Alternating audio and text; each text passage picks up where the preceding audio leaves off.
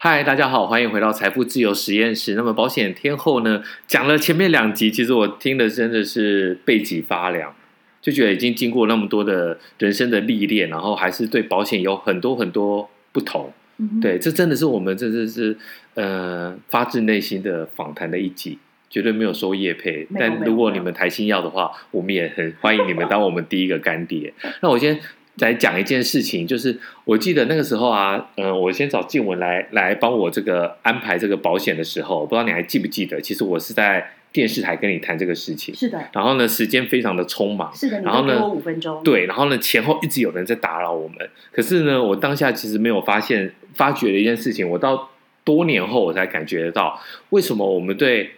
自己切身的事情这么漠不关心。呃，然后我呢觉得，这这没有办法，这是人性，因为紧急，但当时认为，呃，应该是说它重要，但当时它并不被认为紧急。对，那一般人到底什么时候才会幡然悔悟，就不行，要出事了才会找上您呢？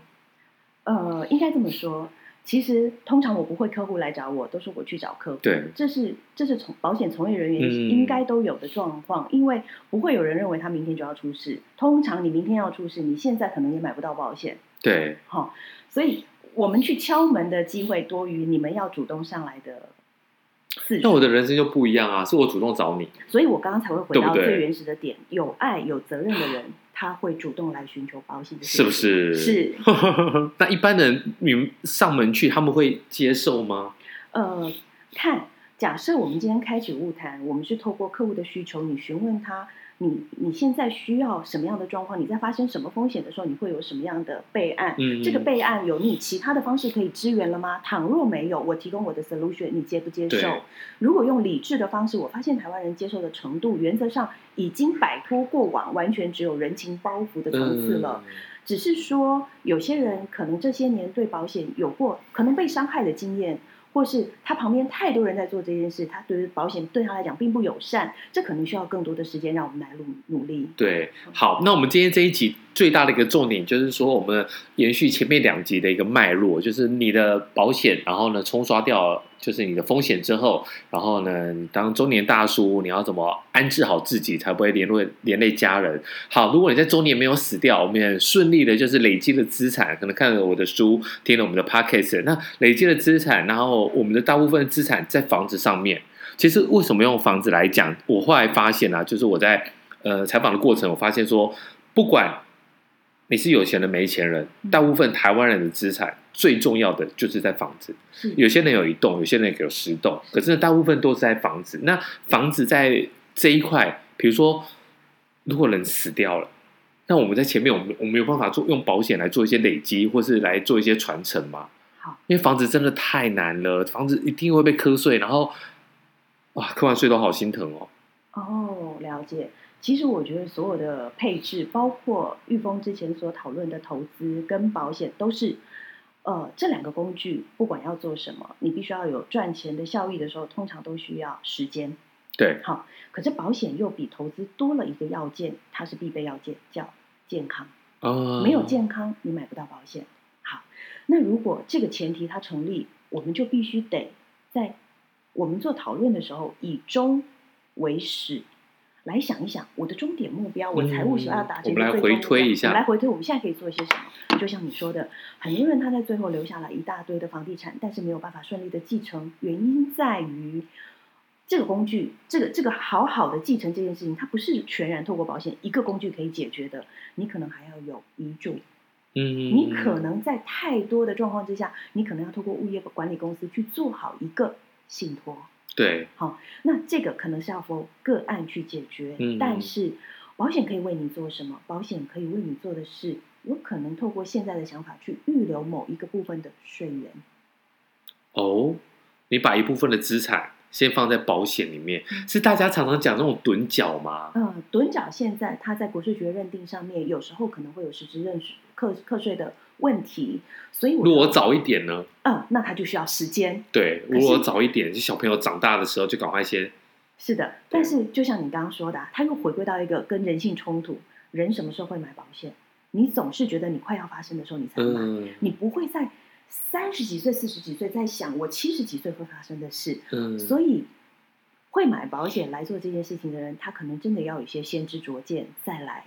他可能看过某些 case，嗯然后他不再不再用他最强的时候来看保险。通常人用他最强的时候看保险，他是不会有任何动作的。对，因为我身边有人他是从不买保险的，因为他觉得他的资产很丰厚，他觉得说，与其把钱放在保险公司，倒不如他拿去滚在风险市场里面。但是我觉得这真的是很难讲哎、这真的是很拼哎、好，那如果我们今天讲说。呃，以朋友的例子来讲好了，他很多的房地产，很多的房子，那他应该，你你你会怎么建议他？到时候要要要做做什么样的一个转换？简单来把说房子卖掉，还是说从房子去贷款，把金额拿出来，然后呢去买保险？嗯那等到他往生之后呢，小孩子可以从保险那边继承到金钱，然后呢再去解决房子税务的问题。这嗯是这是这是可行的应吗？该这么说，我觉得所有的有钱人到达某个有钱的层次，他在想的应该不只有税这件事情了，对，应该是说我怎么妥善把我的资产顺利移转到我想移转的人身上，这才嗯是重点。可是当你很多房子的时候，当你眼睛一闭，你所有的房子都是共同持有，对共同持有的房地产，其实有的时候会犹如纸上富贵。对，那倒不如我们现在来好好安排跟计计划。我每一个，我把它幻化成一二三四五六七，那我的一二三四五六七，我怎么顺利移转给？比方我的一第一栋，我就想要给大儿子，原因是叭叭叭。第二嗯栋我就想要给谁？那这个他必须要透过，就像我刚刚讲的，他可能要透过遗嘱。对可，是遗嘱你的写法，你又不能去对抗民法所要留的特留份，对。嗯所以我们必一般须来讲，特留份啦、就是你的的一半啦、就是如果你不想给他，你分一分之后，你还是要给他一半、啊。是的，是的。对，好、所以我必须要用什么工具去弥补它的特留份？那这得要按买每一个 case 坐下来好好谈一谈，或就像你说的，有些人他可能连信托他都想到了，因为信托我就把这个钱放进去，我怎么透过自呃他意信托的方式，在对我发生风险的时候，照顾我想要照顾的那个人，甚或我就是不想给某个人，你的人生太复杂了啦！我我我我两个小孩我都给 啦，对我还没有偏爱的问题。可是你知道，我最近发生一个实际上的客户是，我去他家帮他办了很多次的生存还本理赔，他在后期有一点点类似像中风。对，那照顾他的其实这个这个大哥五十几岁，嗯，他大概四十几岁就中风了。为什么他？家非常有钱，他就住在大安区搜狗的就后面。那我去协助他办理赔的时候呢，照顾他的一直是七八十岁的奶奶。这个奶奶其实我从奶奶照顾儿子，儿子那孙子嘞？好，因为五十岁的大哥，那孙子也四十三没十有没几有啦，没有，所以大哥的两个小孩现在约当二十三、二十四岁，那也也也大是了可以。可是我其实很少见到这两个孩子，很少，因为他们的夫妻其实是离异的，这两个孩子嗯是跟妈妈的，哦，可是偶尔。他们也都住附近，偶尔我会看到这两个。我去见大哥的时候，这两个孩子会回来，但是明显可见家庭太优渥了，两个小孩子其实并不这么有责任。嗯好，那前一阵子，本来这个奶奶每年五月都会打电话给我，因为五年五五月的时候，这个先生会有一笔生存还本金要汇进对去，我都会帮他办。他的脑筋是清楚，所以他就知道那时候有钱，他就打电话来问我对钱入入账了没有。今年他打给我的时间不是五月，他九月打给我，我觉得很奇哇怪。我接起来，他跟我说大哥走了，哇，好，那我要去办身故理赔。对他，在电话里面告诉我，冒出来一个外面的是，而且是大陆的，而且还入了户籍。哇，那他两个儿子不疯掉，他两个小孩不疯掉，所以这个状况如果一旦发生，怎么办呢？可是人生有很多风险，是你可能连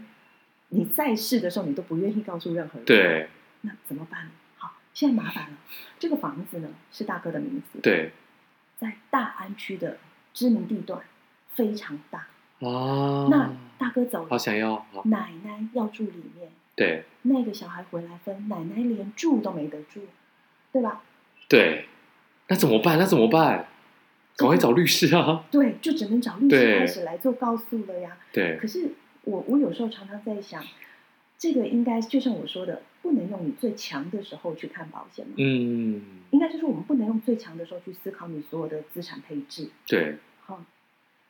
哇，那如果说好，以那个大哥来讲，如果他在健康的时候，就四十几岁的时候，他应该要怎么做？第一，他规可能划可以不要让那个孩子入台湾户籍，我们不讲这个了，我们讲保保保险险啦规。划呀，对，因为因为因为有时候爱情来了，我真的不知道，而且、哦而且我跟你说，就是你身边的人到底是怎么样，真的是很难讲。嗯，而且他已经离异了嘛，对了，对啊，他是他是离婚的，那只是说那两个小孩就真的是会会很辛苦，因为因为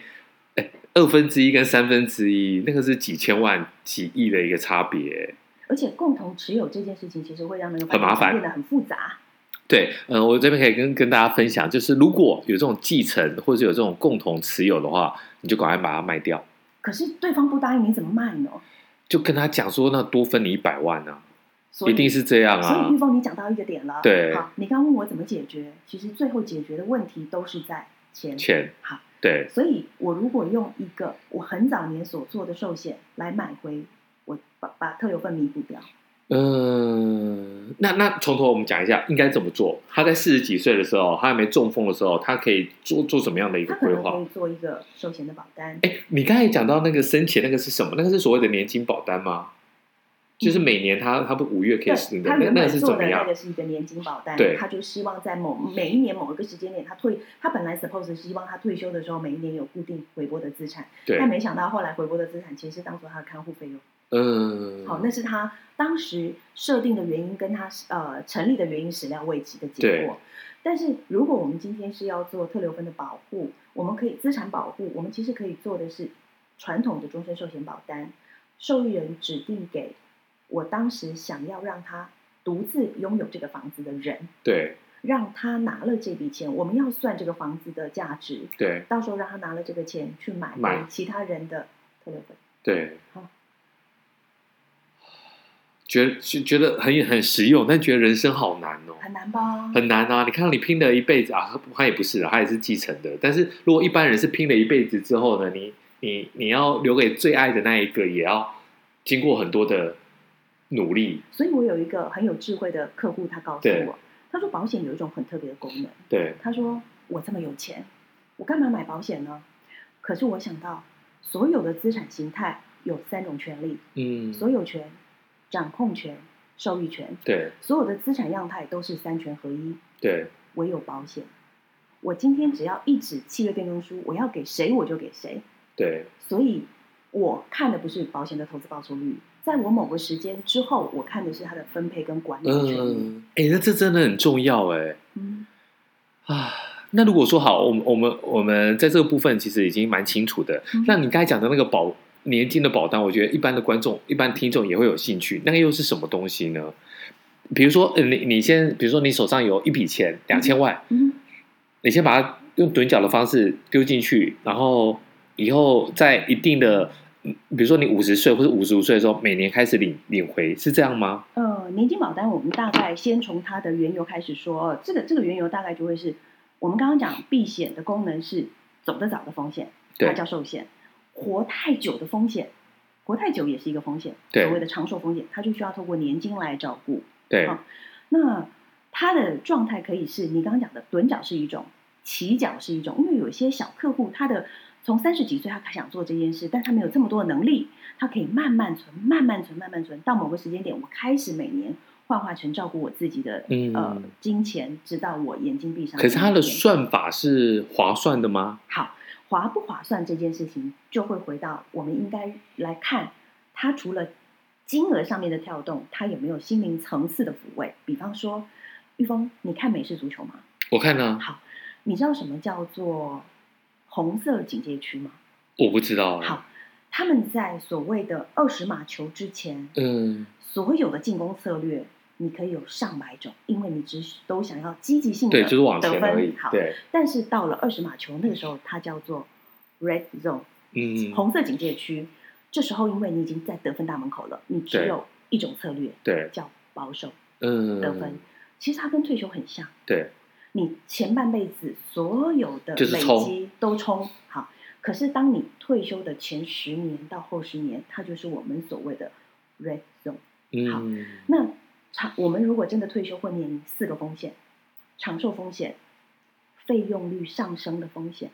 好市场动荡的风险，还有行为风险。我举例，长寿风险，你想一想，你现在身边最老的，你认识最老的长辈几岁？八十几了、欸，所以我们这是平均，嗯，我们将来要活到这个年龄，机会是按照生命轴线来看是大增。很有可能好，对，那你准备的钱够不够花到这个以后一百元？很难呢、我觉得一般人真的很难呢、所以年金要照顾的是这个以后所产生的风险。好所以我现在先存钱，然后留着以后用。可是，在一个贬值的状况之下，我现在存的钱有办法吗好？cover 得了吗？第二个就是我刚刚提到的，退休之后你可能会有一些费用率的上升，包括你刚刚讲的通膨，但嗯是进来的钱它还是 guarantee 一定的利率会往上走。你说要完全对抗通膨，我觉得在现在的社会上要找到一个完全对抗通膨很难的工具很难很难，但是至少它相对应还 OK，哦。哼，还 OK 其实这，我觉我我我我觉得这这是也就是一个资产配配置置的的一个概概念，念就是是的说你可以有一些比较可能的高高收益的东西，但有可能它的高风险，比如说股票这种风险资产。然后呢，大概有一部分放在这个年金也很好，你很聪慧，对，就是你至少会保底。对，呃，对一般来讲，我我我建议客户，一般的人来说，你的年金的水位大概就是你最基本的生活费。你可以不要喝星巴克，但你早上起来可能都需要一杯黑咖啡，对，你就用黑咖啡的那个 rent 来思就考，就是你可能住不进大安森林公园第一排，但是你也不会惨到住到大安森林公园里面。你不用买 Hermes，可是你可能要穿 hand tan。对，那如果说好，那如果说好，一个四十岁左右的人，四十岁，然后他身体健康，他希望在这样有办法这么 rough 的算出来嘛？如果一年，我觉得每个月一万就好，嗯，每个月一万就好。你在四十岁买的时候，应该要一次性的给多少钱？好，我们不要论述一次性，因为对四十岁要向你一次性给出这个钱的人凤毛麟角。嗯，我们论起缴，它大概可以透过打折率的方式，我们回来看，现在大概一个月你可以缴个七八千块，未来可以达到这件事情。哦，那还不错啊。是，就是一个月，反正其实说真的啊，你一个月少个七八千块，你不会太痛，对。但是，哎，所以它等于十五年之后就可以滚到每个月收呃，一大概万要二十，大概没大有概办法二十。嗯所以，所以如果你是想自己要五十五岁的话，你大概三十五岁就要开始进行这个事。是的，如果没有的话，你就要往后。是的，你就必须得递延你的退休日子。对，好，那我们希望大家是有听到这一集，真的是含金量非常的高啊！你可以早一点规划，那也欢迎来找施静文，那我会把他的资料放在下面的 show note 上面，因为人生你永远不知道。什么时候意外跟明天哪一个会先到？但是我刚才一开始有讲到，就是我跟施静文第一次见面的那个时候，我现在回头再来看，就是说，嗯，我们把工作看得太重要，嗯那个时候其实我在呃电视台当一个小主管，那个时候觉得公司没有我不行，因为因为我我那时候带的是社会组，然后呢每天就是杀人放火，然后天崩地裂，一堆地震，一堆。呃，突突发事件突发事件对，后来呢，我离开那个位置之后呢，我真的是离开那个位置之后，我才有好好的时间来审视我的资产，然后审视我其他的一些配置。但是我要跟跟大家讲，你一定要先管好自己的事。对，因为因为这间公司没有任何一间公司没有谁不行，是然后但是一个家真的没有你不行，是，真的。是好，谢谢静文，谢谢谢谢，谢谢，我们下次见，拜拜拜